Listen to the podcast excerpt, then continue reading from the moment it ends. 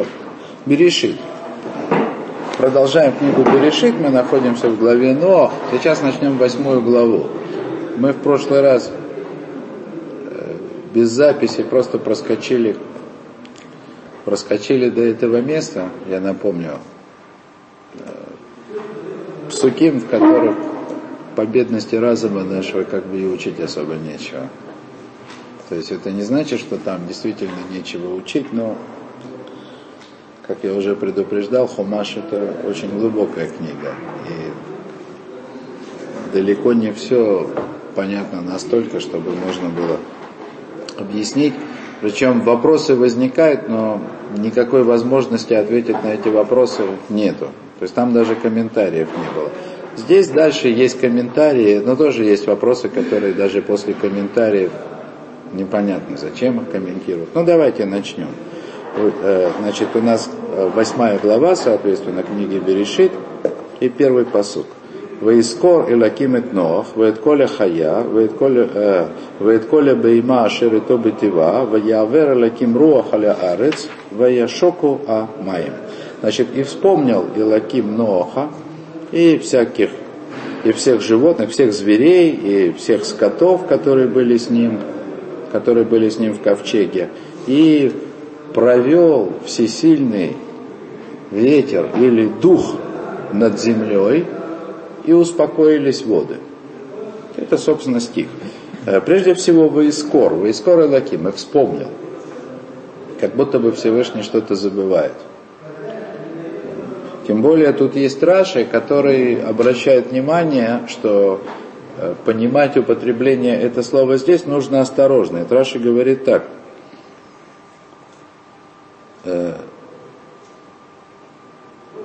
«Везе ашем мидат один, говы не авхали мидат арахам, алидейт филата цадиким». То есть и вспомнил, и вспомнил всесильный, значит, Раши говорит, всесильный – это качество суда, и оно превратилось в качество милосердия благодаря молитвам праведников. «Варашаатам шелерашой мофехит медат аракам ла медат адиин». Значит, злодейство злодеев, оно наоборот, оно переворачивает качество милосердия в качество суда. То есть это... Раши объясняет, почему, ну, как бы должно быть противоречие «Ваискор Элоким». То есть, как бы, вот это понятие «Ваискор» и «вспомнил», сейчас объясню, что такое «Ваискор», оно, как бы, по замыслу Раши противоречит понятию «Элоким». То есть, по замыслу его комментария. «Элоким» — это качество суда. Всесильный Бог — это Бог-судья. Это Бог-судья. И здесь должно было бы быть упомянуто другое имя. Но Раши говорит, что здесь специально упомянуто имя судьи, то есть вот источник того самого влияния, которое приносит в этот мир суд и наказание, несмотря на то, что то, что произошло, это как бы противоречит наказанию, наоборот, раскрылось милосердие, для того, чтобы научить, что молитвы праведников переворачивают качество суда в качество милосердия и наоборот. Вот. «Ваискор Элоким это Ноах». Дальше следующий комментарий. «И вспомнил Ноаха», ну и дальше перечисляются животные. «Мазахарлем лебеймот», «Мазехерлем лебеймот». Раши говорит, что, какое может быть воспоминание о животных?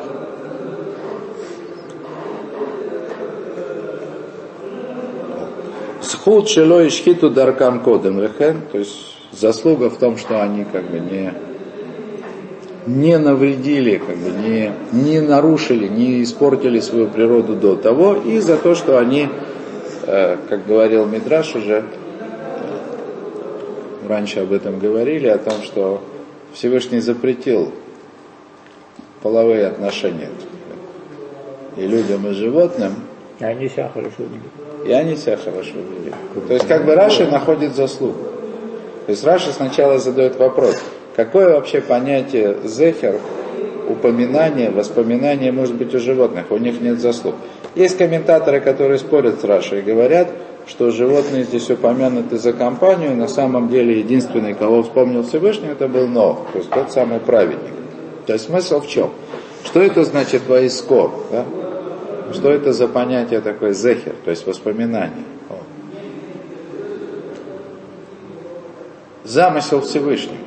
То есть помните, когда Всевышний говорит Ноаху о том, что «и я установлю, как бы продолжу свой завет с тобой». Рамбан там объясняет брит, в смысле завет или союз с тобой, что это «берешит», то есть на тебя я перенесу свой замысел о сотворении этого мира ради того, чтобы, ради того, чтобы в конце концов принести, принести всеобщее благо и всеобщее наслаждение. Так вот, значит, что имеет в виду Тора, когда говорит здесь «ваискор»? Это значит, что когда приходит время наказания, тем более такого серьезного, как потоп, когда, когда все живое должно быть стерто с лица земли, то этот процесс, как бы, да, называется того, что Всевышний как бы забыл на какое-то время о своем замысле. Забыл, в смысле, отложил его в сторону. И сейчас как будто бы бездействует изначальный, первоначальный замысел Всевышнего о сотворении мира, чтобы принести его добро, принести добро, и власть получает качество суда. Так вот, «ваискор», да, это значит, пришло время, то есть вспомнил, пришло время вернуться к настоящему замыслу творения. То есть, не, то есть не вспомнил, а припомнил их, да? Значит, как бы получается. Не знаю, я как бы не... Ну, в смысле, имею в виду, в том смысле, что припомнил их, и, и чем, чем как бы обратиться. Вытащил наружу, да, вытащил наружу, проявил, да? То есть то, что было для человека, для находящихся в мире, то, что было сокрыто, потому что это надо было скрыть, потому что было время действия качества суда, причем качество суда, качество суда со всей строгостью, которая только возможна. Даже Ноах, который спасся из этого мира, для него это было равносильно гееному, да? Нахождение в ковчеге. Ваискор — это вообще аспект Хесед? Не совсем. Ваискор — это аспект, то есть и вспомнил, это аспект возвращения к первоначальному замыслу. То есть то, что мы видим как возвращение к первоначальному замыслу, который, казалось, был забыт. Нет, вообще память — это аспект Хесед. Я же объясняю, что такое память. Память – это возвращение к первоначальному замыслу. Это больше, чем хесед. То есть это все-таки припоминание. Это не просто хесед. Это великое милосердие Всевышнего. Для нас это выглядит как будто бы припоминание. А это значит, что какое-то время мир выглядел так, как будто бы первоначальный замысел несущественно не оказывает никакого влияния. А потом происходит возвращение к первоначальному замыслу. То есть обнуляется то, что было, и начинается с некого начала. Да?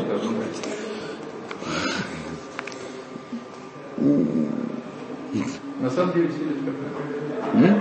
На самом деле все идет как надо. Да, конечно, только. Но просто время от времени кажется, как будто Всевышний забыл о том, что обещал. Ну, а потом тогда, получается, это было как бы отступление от замысла. Конечно, оно выглядело. Это написано только, что пожалел Всевышний, что сотворил, да? Угу. Это выглядело так, как будто бы он пожалел, что сотворил человека на земле. То есть, если по-простому читать то, что написано перед потопом, как понимать то, что написано перед потопом, да? Всевышний сотворил человека, был к нему достаточно мягок, милосерден, дал ему возможность расплодиться. Он хватается за голову, что же я наделал? Этого не может быть. Это выглядело так, как будто бы он передумал. То есть настолько, да, настолько фундаментально было наказание, которое он дал поколению потоп, что когда проходит время прекращения этого наказания, то есть пришло время прекратить это наказание и вернуться к... вернуться, скажем так, к осуществлению первоначального замысла, то есть так, чтобы это было зримо, ваискор, и вспомнил. Вспомнил именно первоначальный замысел. Я сейчас, если не будете сильно мешать, да, еще проиллюстрировал. Дальше вот, да, дальше так. Да, завершение этого стиха «Ваявер элоким руах аля арец ваяшоку амаим» и провел дух или ветер. Вы знаете, что слово «руах», оно имеет значение «ветер», а может означать и «дух». Да? То есть, если понимать его как ветер, есть такие комментарии, то это, ну, как бы в буквальном смысле был ветер, который э, оказал такое воздействие, что закрылись вот эти вот источники вод подземных или еще что-то. Но Раши не так объясняет. Раши это понимает в данном случае руах не как ветер, а как дух. Именно как дух. Э, вот смотрите, как Раши говорит. Руах танхумин ванаха авра лифанаху. То есть дух, по-другому здесь нельзя сказать, дух э, утешения и успокоения прошло как от лица его. То есть это именно дух Всевышний, не ветер, а дух умиротворяющий. Дух умиротворения. И вода успокоилась. Вайшако это буквально успокоились. Можно сказать остыли, но это скорее в переносном, чем в прямом. Да? Успокоились воды. Ну, дух это как ангел некий, ну, как, как восприятие? Как восприятие? Сейчас, секунду, дайте подумать. Нет, не как ангел, конечно. Да? Мы говорим о, мы говорим о влиянии к Всевышнему, то есть об источниках этого влияния. Мы говорим о проявлениях божественности. Это не ангел, это... Что такое разные влияния, как не ангелы? Нет, нет, это потом это выражается в ангелах. Здесь же мы говорим про имена Всевышнего, про «и вспомнил». То есть мы, скажем так, то есть Тарас здесь говорит, если так можно выразиться, о каких-то процессах, изменениях в проявлениях Всевышнего по отношению к миру, не через ангелов. А... Непосредственно. Да, непосредственно.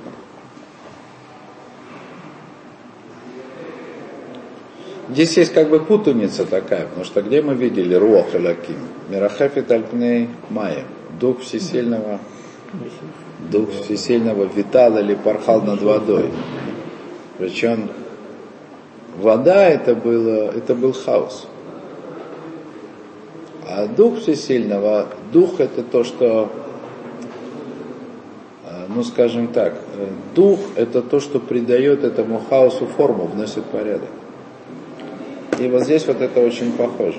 То есть был хаос на земле, водой все заполнилось, да еще вода не просто как бы зеркалом покрыла, зеркальной гладью покрыла эту землю, а вода бесилась, как полагается в воде беситься в хаосе. А дух всесильного это то, что дало этому форму, вернуло как бы поток, порядок. Это, поток это дутворенческий, это самое что ли? Ну конечно. Ну так вот магнитуде. До определенной степени, да, то есть, да, конечно.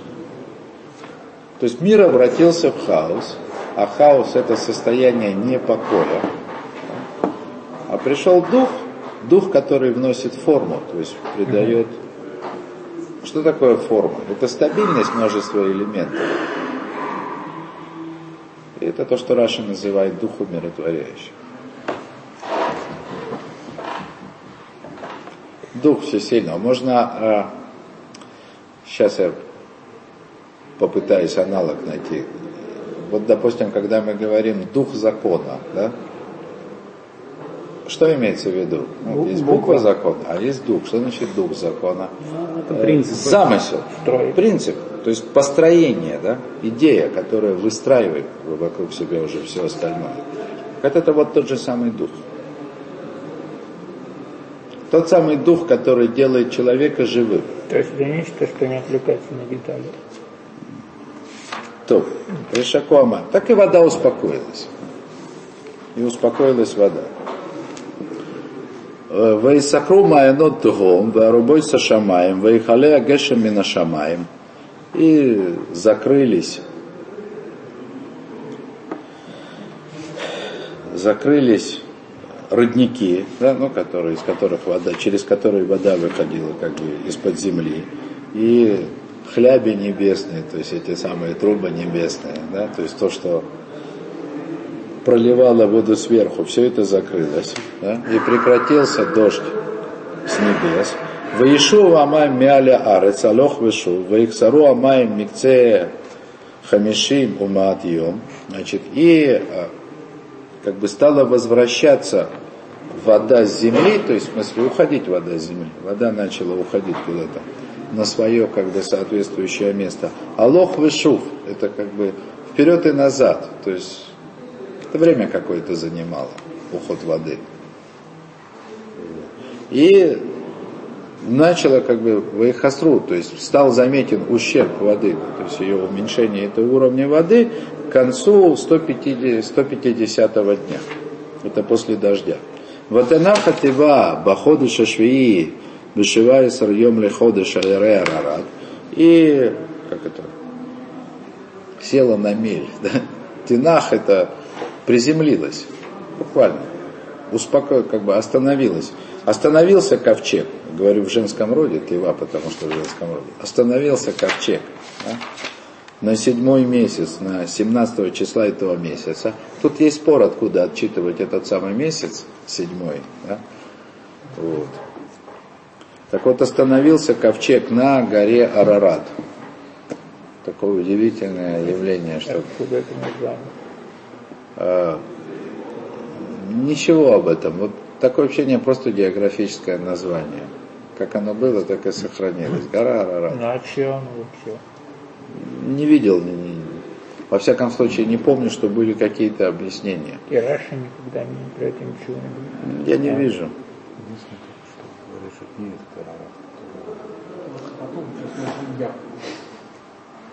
Наверное, это называлось, когда получается из таких, из такого, из таких незабавных времен. Ну да. да. В принципе, нет особенных оснований считать, что это не так. Но он гора Арарат. Но там же что-то находили в Китае.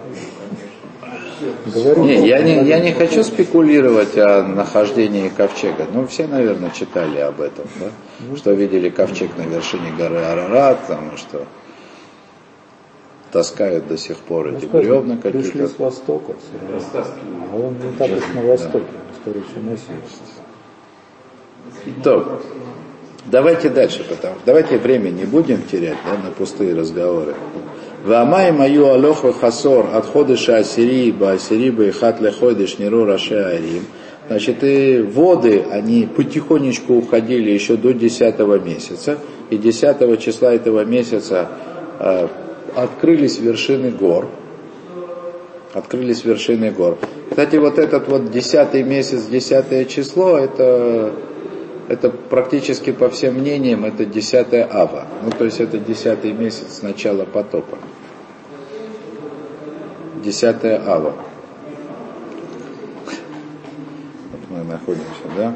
Ваими кецар баим йом вихтав нох это халона тива шераса.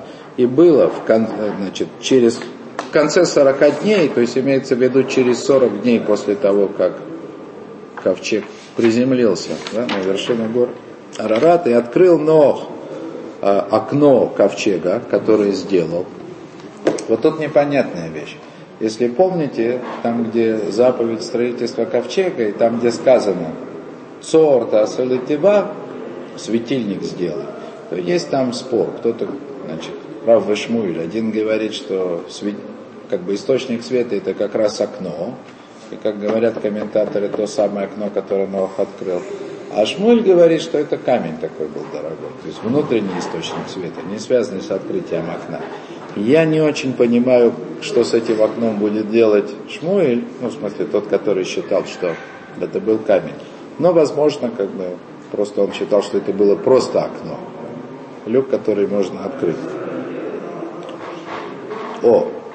Ваишлах это орев, ваице яцов шов, адью веши тамаем миалярец. О, и что дальше делает Ноах? Да? То есть он открывает и посылает ворона.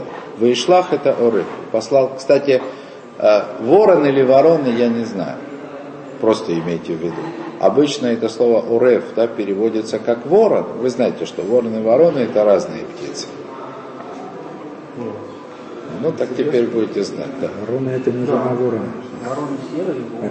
Ворона тоже. А ворон черный и большой.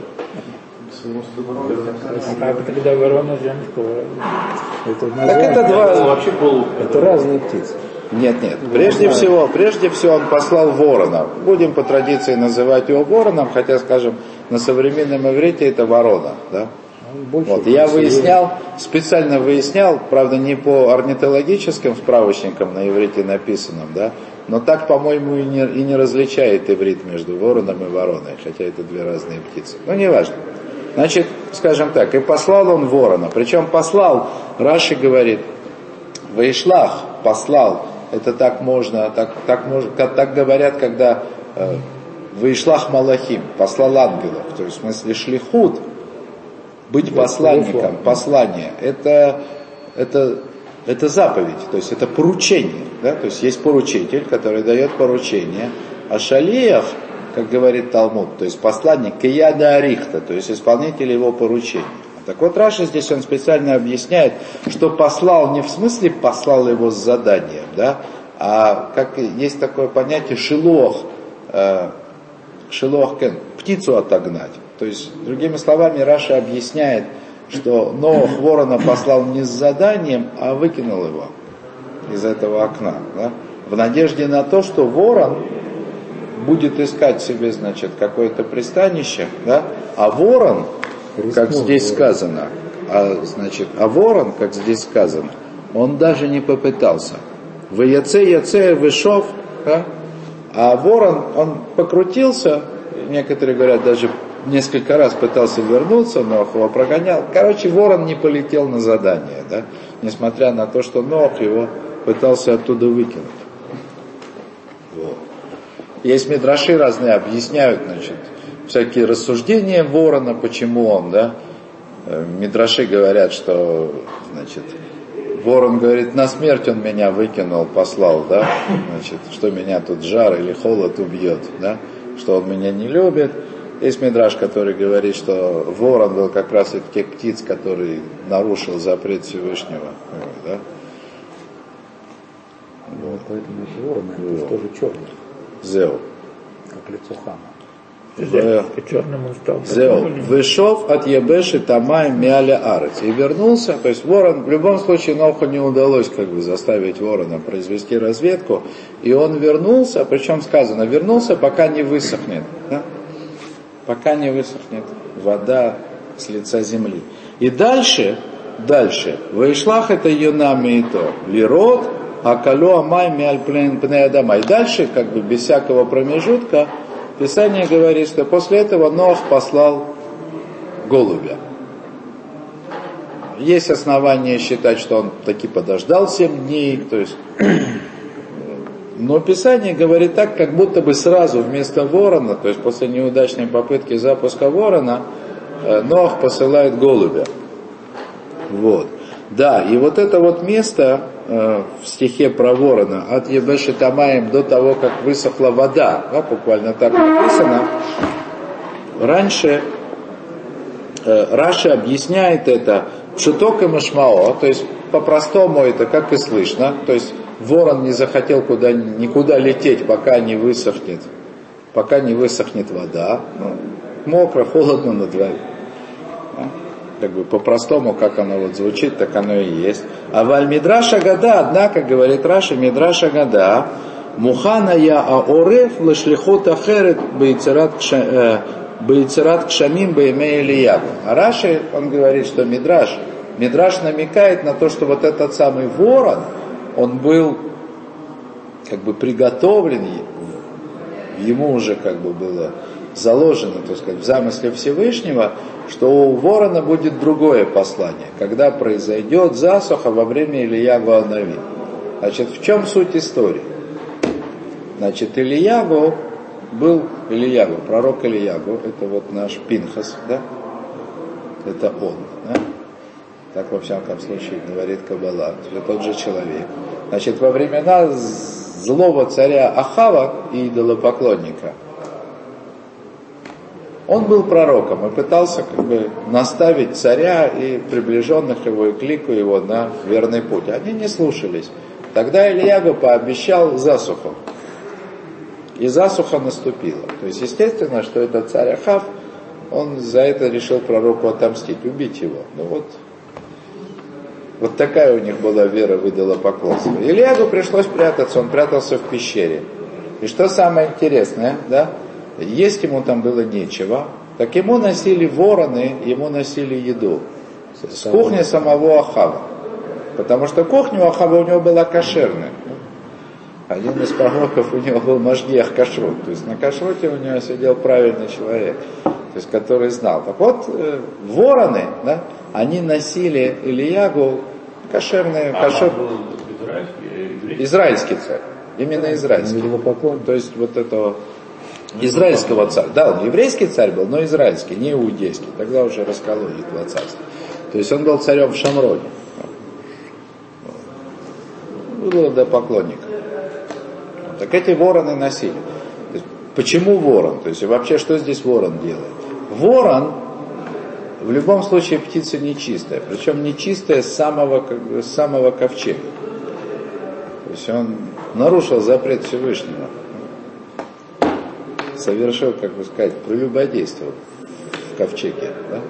Из-за этого он как бы был изначально, да, с самого начала проклятый, вот как... как Кнаан оказался проклят потом, сын Хама. Хотя Тора говорит, как бы, что Хам был проклят, на самом деле Кнаан, говорит Мидраш.